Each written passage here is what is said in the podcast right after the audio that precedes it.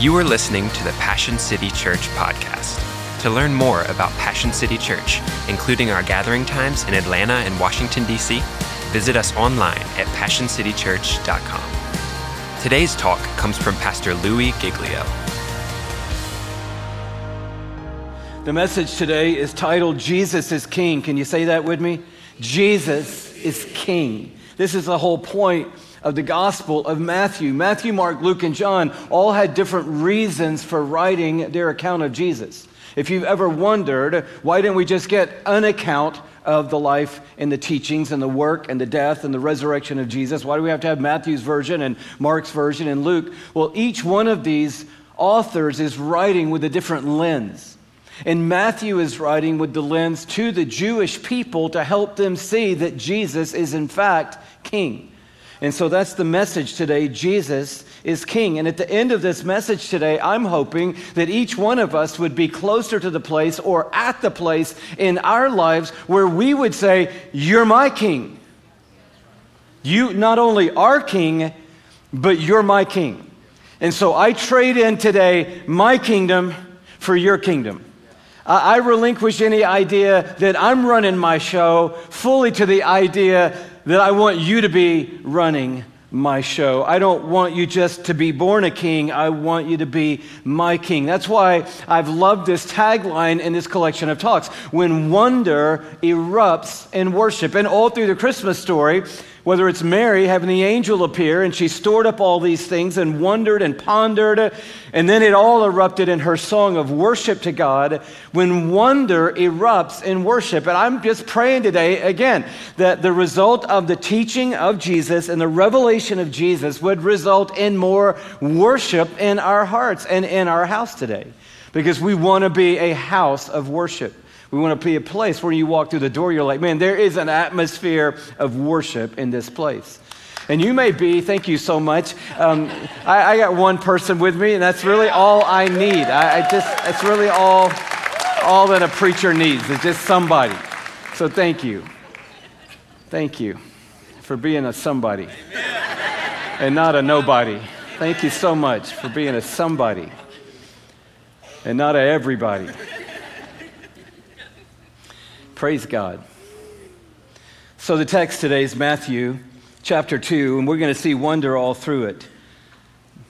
Beginning in verse 1, it says, After Jesus was born in Bethlehem in Judea, during the time of King Herod, Magi, or your translation might say wise men, from the east came to Jerusalem and asked, Where is the one who has been born, here's our word, King of the Jews?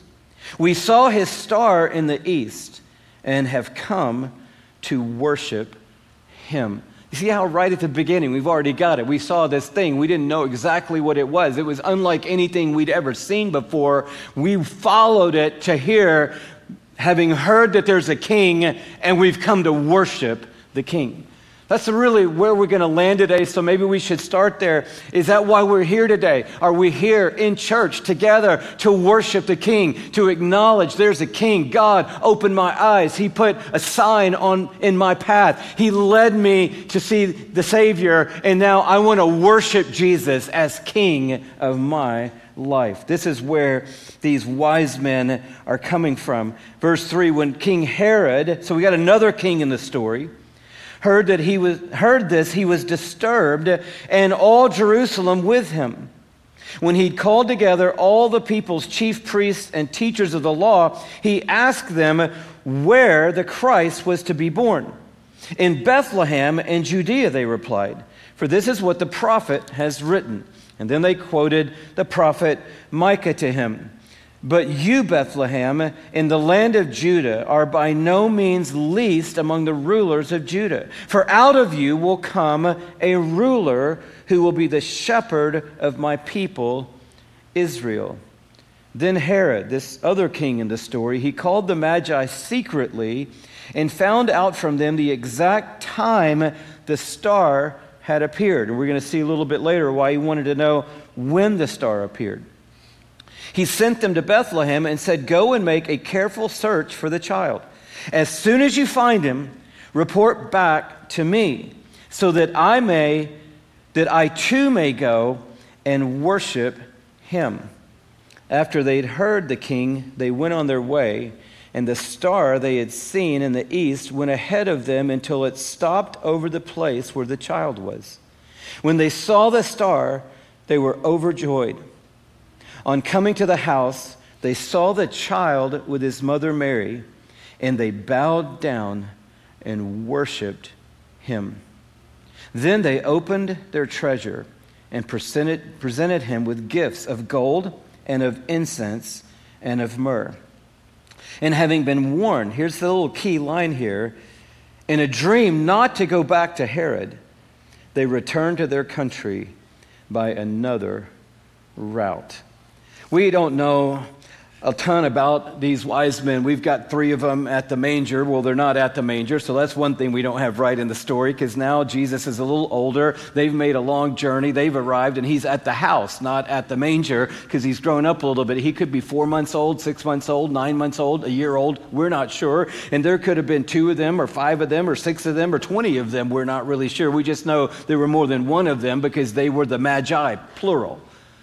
So we're not sure how many. Tradition says three. All of our nativity sets that are on, uh, on the side table or the, you know, the, on top of the television, if you're old school, uh, you've got one of those still around the house. Um, all of our nativity scenes have got three wise men, but we don't really know, and we don't know exactly where they came from. Best guess would be from Persia. They came from Babylon. They came uh, from the east on their way to see Jesus. And we don't really know all the details about the star. Could have been a great conjunction, like the one that we recently observed uh, here in Atlanta, Georgia, uh, of Jupiter and Saturn, something so stunning and amazing. And a great conjunction happened around the time of the birth of Jesus. So could have been that. Could have been another astrological phenomenon, or it could have just been a miracle of God putting some glorious light in the sky for them to follow until it stopped over the house where Jesus was with his mother Mary we, we can't really fine tune all the details. What we do know about these wise men is that they're teaching us the very first thing that God wants us to see today about the fact that He's king, and that is that He is king over all the earth. He's king over all the earth. In other words, He wants us to wonder today at the reality that Christ's birth has global significance. And I just want to keep us in that mind frame today and in that mindset today. Matthew's gospel, if you just open your text, if you have it, and look at Matthew chapter 1, this is one of those really compelling passages. It opens with this uh, the genealogy of Jesus. That's the header above Matthew 1. A record of the genealogy of Jesus Christ, the son of David, the son of Abraham, and then it begins. Abraham was the father of Isaac, Isaac the father of Jacob, Jacob the father of Judah. Goes through the entire lineage. Down in verse 8, we see, and Jesse, the father of King David. So now we're getting our king concept, and that's where this talk is really stirring up today. And then if you come down to the very end, in verse 16, and Jacob, the father of Joseph, the husband of Mary, who was of whom was born Jesus who is called Christ. Thus, there were 14 generations in all from Abraham to David, 14 from David to the exile in Babylon, and 14 from the exile to the Christ. And so, what is Matthew doing? He's taking the Jewish reader or the Jewish listener on a journey from Father Abraham all the way to Jesus. And he's emphasizing King David in the midst because the prophecy is that this baby born in Bethlehem is going to be in the line of David and sit on the throne of David, that he's going to have a kingdom and he's going to be a king. And so it's really an insider story in Matthew's gospel. This is really about the Jewish people, and we've seen in Luke's gospel that in a way it's really about Mary and Joseph and Elizabeth and Zachariah. It's like a very personal story and it's a very insider Jewish story. But now Matthew is going to open things up a little bit and say, and not long after the birth of Jesus, here come wise men, and they're not insiders necessarily in the story of the Jewish history, and they're not definitely insiders because they, they got a word from God that they were going to be the ones who brought forth the miracle child. These people are coming far away from the east because the birth of Jesus isn't just a Jewish story story, not just a Mary and Joseph story, it's a global story. He is a global king. And I want, to, I want us to be a global church. So we, we want to rally around this idea, again, uh, that it's not Fifth Avenue, it's not, uh, it's not Macy's necessarily, although there's nothing wrong with Macy's. I want to say that one more time. Please go there and shop until your heart is content. But this is not an Atlanta story, it's not a Western story, it's not an American story, it's a global story. It's not small town Christmas tree and manger story, it's a global story. It's good news of great joy for for all people. So here's where these guys came from. This is a more ancient journey. If you can see this coming up on the screen, this is more of the journey from Babylon coming over through the ancient day to what would be a present day Turkey, making a turn south, coming through Damascus, down to Jerusalem, ultimately to Bethlehem. If you lay over this a more recent map, then you can see more of the reality. They're coming from a Iraq. So we got, we got wise men, magi, coming out of Baghdad, coming out of Iraq, journeying across to uh, Syria, coming down in Syria to Damascus, coming down through Damascus to Jerusalem, and ultimately coming down from Jerusalem to Bethlehem. We, we got people in the Middle East seeking a king and they say, We've come to worship Him. Christmas and Jesus is a global story. That's why you heard in the giving that we are launching a new initiative at Passion City Church called To the Ends of the Earth. It's not a Christmas initiative, it is our houses initiative. We will be talking about it all through 2023, into 2024, into 2025. Our goal is to help fund the translation of God's Word into the 3,000 plus languages who don't have one verse of Scripture in their heart language. That's why at every location, when you came in today at Trilith and at Cumberland and 515, you walk past a big blank Bible. It's there to remind us of what God's Word looks like for a billion people on earth. This global story of the birth of Christ cannot be read by one out of every eight people on the planet because we haven't gotten the Word of God translated into their heart language yet. But we're working on it at a rapid pace and progress is being made in incredible ways. And Passion City Church has been a part of God's Word coming to the nations and will be a part of God's Word coming to the nation. Passion Conference has been a part of God's Word coming to the nations and will continue to be a part of God's Word coming to the nation. And our goal is that every person at Passion City Church would personally be involved in funding Bible translation through the 12 verse challenge.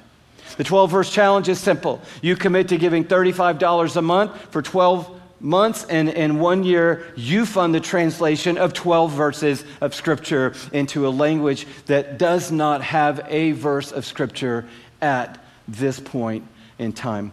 And last week we launched this whole initiative. Our goal was to uh, be able to fund the translation of the four Gospels Matthew, Mark, Luke, and John. So this text we're reading today could get translated into a language. Four Gospels into one language, $132,000. That was our initial goal. And we have this little live tracker going on right now, and it shows you where we are in real time right now. So far, we've passed our goal. We're at $364,920 given or pledged from Passion City Church, and that all basically happened during the gatherings last Sunday morning. So, three languages now are being funded for four gospels. And we decided we would just keep going because we're going to keep going for a long, long time. Uh, and you can see 799 people are involved. So obviously, there's more people than that in this room right now, and at Cumberland and 515 and multiple gatherings through the day. So there's plenty of opportunity for more people in our house to come on board uh, with the 12 verse challenge. And maybe you prayed about it since last week. Maybe you weren't here last week and you're just hearing about it this week. And maybe for you, you don't really even need to pray about it. You're like, oh man, I didn't even know there were that many people people on planet Earth without access to God's Word in their heart language. I want to be a part of that. Then we're going to put up a QR code. It's going to come up on the screen. You can scan that with your phone while I'm preaching, and uh, you can get involved right now and be a part of what we're doing. You can see what we've done in a, in, as, as a house and as a conference historically, we've already given or pledged $3.8 million to Bible translation, Passion City Church and Passion Conference. Enough over the years to translate the whole Bible in three and a half languages. And we're going to keep going. I want to see this number go extraordinarily uh, high. I, I want to see us make a massive investment in what God is doing because we know that the birth of Christ is a global story. So we're not just going to sing, We Three Kings of Orient are. We're going to understand that God is reaching for the world. And we're going to be a part of seeing this word come to life for people all over planet Earth. So you can join us today. I don't know where we'll stop. I don't even know how to guess where we're going to go from here. Uh, I'd like to say we're going to do a fourth language, but that'll probably happen today. And then we've got next Sunday before Christmas, so maybe five, six, seven, ten languages. I don't know where we're going, but I'd love to invite you on the journey with us. We'll give a little update maybe at the end and see how we're doing. The first thing today is that we're wondering today at the reality that Christ's birth has global significance. The second thing I want us to see today is that the message of Christ's birth is that Jesus is king. And he's not a king because he was born into a line of kings.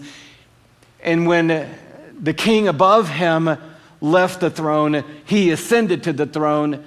He was born a king. He's the only king who's ever been born king. His father was a carpenter. His earthly father was a carpenter's heavenly father was Yahweh. In the moment they laid him in the manger, he was at that moment king. We've come to see this king who has been born among the Jews. The third thing I want you to see today is that this King Jesus was fiercely opposed by the darkness the moment he was born on planet Earth. As soon as Jesus was born, all kind of buzz went through heaven. We talked about that last week. The angels to this day still fully don't understand the redemption of Jesus and how God would come to earth for someone like you or someone like me. The angels don't fully understand how Jesus would lay aside his glory, majesty, righteousness, rule, and authority and enter into a human body, come through a human womb, and be laid in a manger. For people who basically had turned their backs on the righteous, holy God. They don't fully comprehend this mercy of God, this love of God, this grace of God, the pursuit of God, the desire of God to restore and rescue all people to Himself, even at the great and perplexing price of His own Son. But I'm telling you, once Jesus entered into the human story, all of hell began to stir in the same way, wondering what in the world is heaven doing? Sending this king into the world in Bethlehem. And instantly there was an intense opposition. King Herod said he wanted to come and worship the king, which he obviously didn't. He was trying just to play the wise men, but God gave him a vision and a dream and said, Hey, don't go back to Herod and don't tell him where you found Jesus because King Herod was only wanting to protect King Herod. He was only wanting to protect his rule and reign. King Herod had been put in power as uh, the king over Damascus or over Judea through the Caesar in Rome. And so Roman rule came through King Herod in the region of Christ's birth. And King Herod was a wicked king and a powerful uh, tyrant of a king. And as soon as he heard that there's a star that led people all the way from the east to come and find King Jesus, he pulled all the scholars of the Jews together and said, Well, what's going on here and where's the king going to be born? They said, Oh, the prophecy says he's going to be born in Bethlehem. Okay, great. You guys go to Bethlehem, find this king, and then report back to me when you saw the star. Why? Because he wanted to know about how old is this king, about how old is this baby. How, how long have you been on this journey? Who exactly are we looking for? And when the wise men didn't come back and report to Herod, Herod took matters in his own hands and said, Every baby in this area who's under two years old, he kind of calculated out from the time they saw the star, is going to be killed because I'm going to eradicate this king. You say, man, that sounds brutal. What it shows us is the intense opposition of the darkness to the kingship and the kingdom of Christ, and how on day one Satan tried to snuff him out. I was listening to a part of a conversation that happened uh, in, in a dialogue on a college campus where someone was there to talk about Jesus and it was an open mic moment. And one of the students uh, posed a question with, uh, I think, some sincerity, but a, a little bit of scorn as well. And said, How is it possible that one man suffering on a cross for just a few hours could somehow mediate all the evil and all the darkness and all the sinfulness of all of the billions of people living on planet Earth. It seems a little preposterous that one man suffering just for a few hours on a cross could somehow mediate all of that. And the person who the question was posed to said, Well, I just would ask you this question Who is the man? Because if the man is God in human flesh. If the man is sent from heaven, and if the man is so worthy at his birth that they would bring him gold, at his very birth they would bring him incense, at his very birth they would bring him myrrh. You've never been to a baby shower, not one time in your life where anybody brought gold. You've never been to one where they brought incense. You've never been to one where they brought myrrh. What was the myrrh? It symbolized the death and the burial of this baby. What was the incense? It symbolized the worship and the fragrance of this baby. What was the gold? It symbolized this child is a king. This is a royal child. You haven't been to that. You, you went to one where they got a sweater or a onesie or a, a, a little toy or stuffed animal, but you hadn't been to the one where they bowed down and worshiped him because this man's not just any man. This is a heaven sent man who one breath of his life is worth more than all the billions of lives who've ever been born. And in this instant, all the darkness tried to snuff him out at the very beginning. But I love how the angel of God is appearing in a dream and he's telling these magi, don't go back the way you came. You can translate into that our common language in, in the church today, not today, Satan.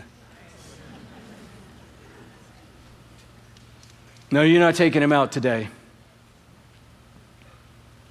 We're not ready for that yet.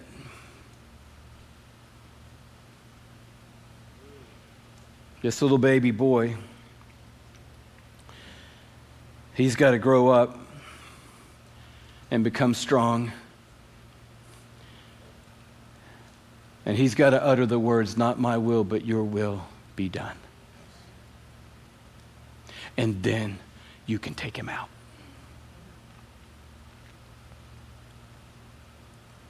It wasn't that God was afraid of Herod taking the life of Jesus.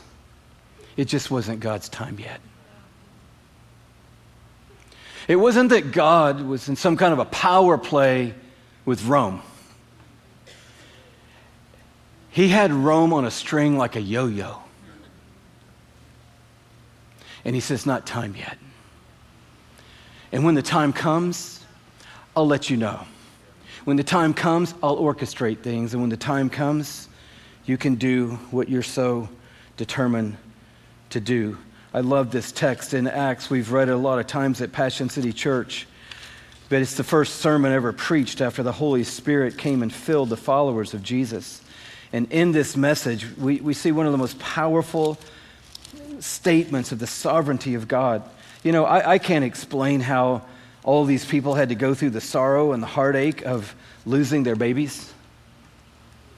I mean, can you imagine the mourning that's going through Judea in this one act of a wicked king?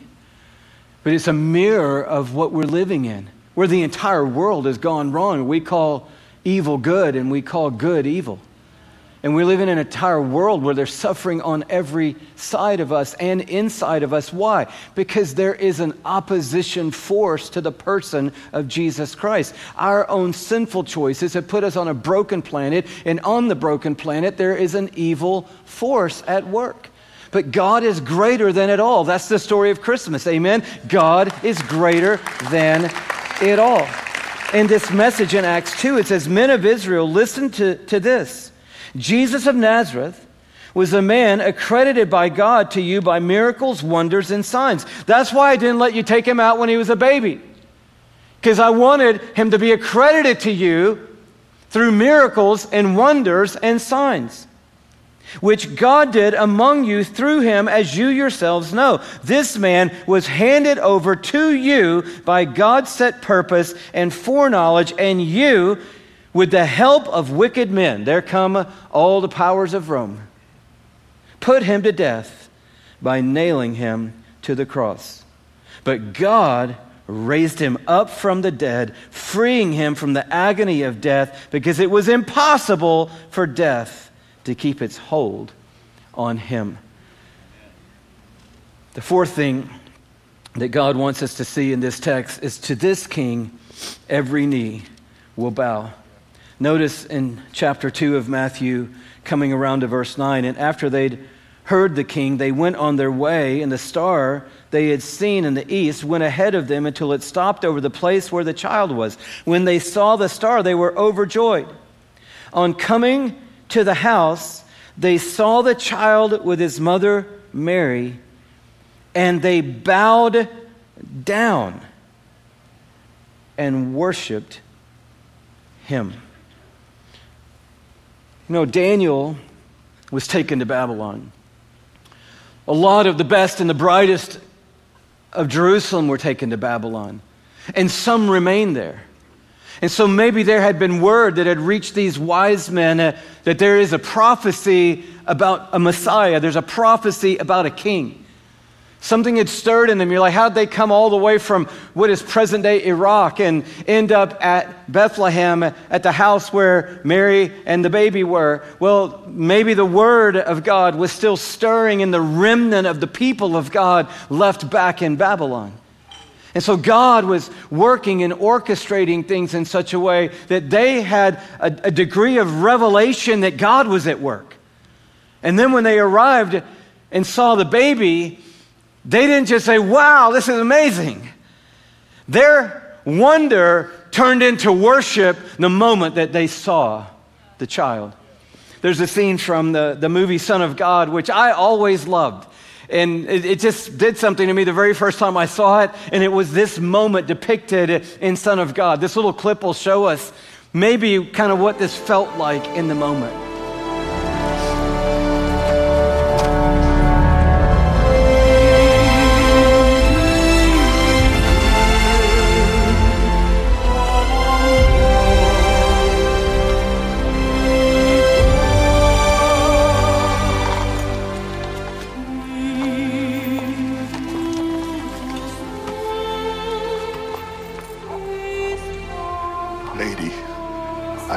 Your son is the promised king of his people. What is his name? Jesus. His name is Jesus.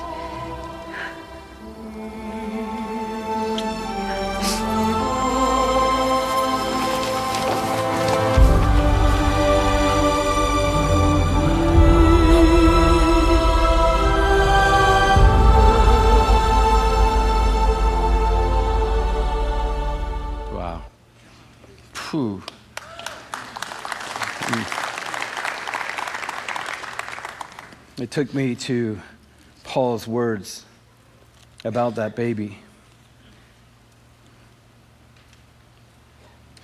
He said, Who, being in very nature God, did not consider equality with God something to be grasped, but Jesus made himself nothing, taking the very name of a servant, being made in human likeness.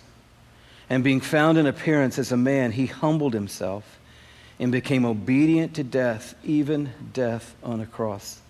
Therefore, God highly exalted him to the highest place and gave him the name that is above every name, that at the name of Jesus, every knee should bow.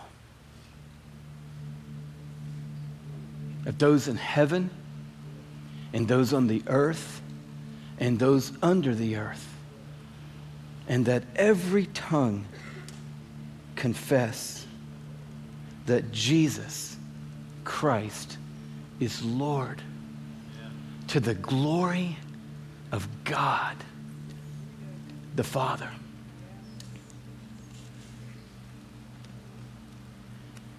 To this King, every knee shall bow.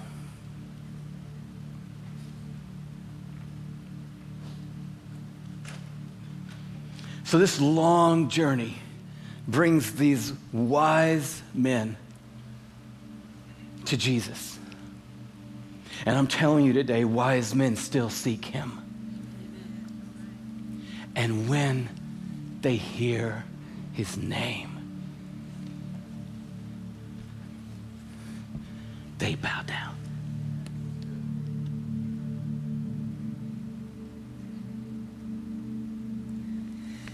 And at the end of it all, that's where we're going to be. Why? Because Jesus is King. He's King. And right now, right now we're in the in the middle. We got King Herod going, and we got King Jesus going. We got King me and you going, and we've got King Jesus going. And even under the sound of my voice today, there are people who have never bowed down to Jesus. There, there, there are people who've come through the door of a church who have crossed themselves, who have maybe given a little clap, who may have said a prayer, may have folded their hands, may have given one of these, but never bowed down in total surrender and submission to the King of Kings. But that day's coming. Because every eye is going to see him. And when we do, every knee's going to bow. And every tongue is going to say, He's Lord. For some people, without mercy and grace, which God has freely provided, that will be their last confession of Jesus. And so today is Christmas all over again. It's God all over again, putting a star in the sky and saying, Come and see what I have done. Christ has been born king. And he's a good king.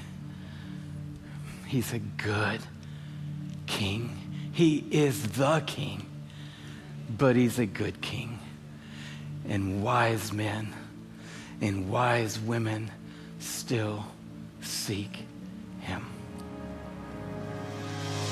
If you were encouraged by today's talk, be sure to rate us and hit subscribe on Spotify, iTunes, or wherever you stream your podcasts. To experience other talks, videos, and live gatherings, visit us online at PassionCityChurch.com or download the Passion Movement app. And again, thanks for listening to the Passion City Church podcast.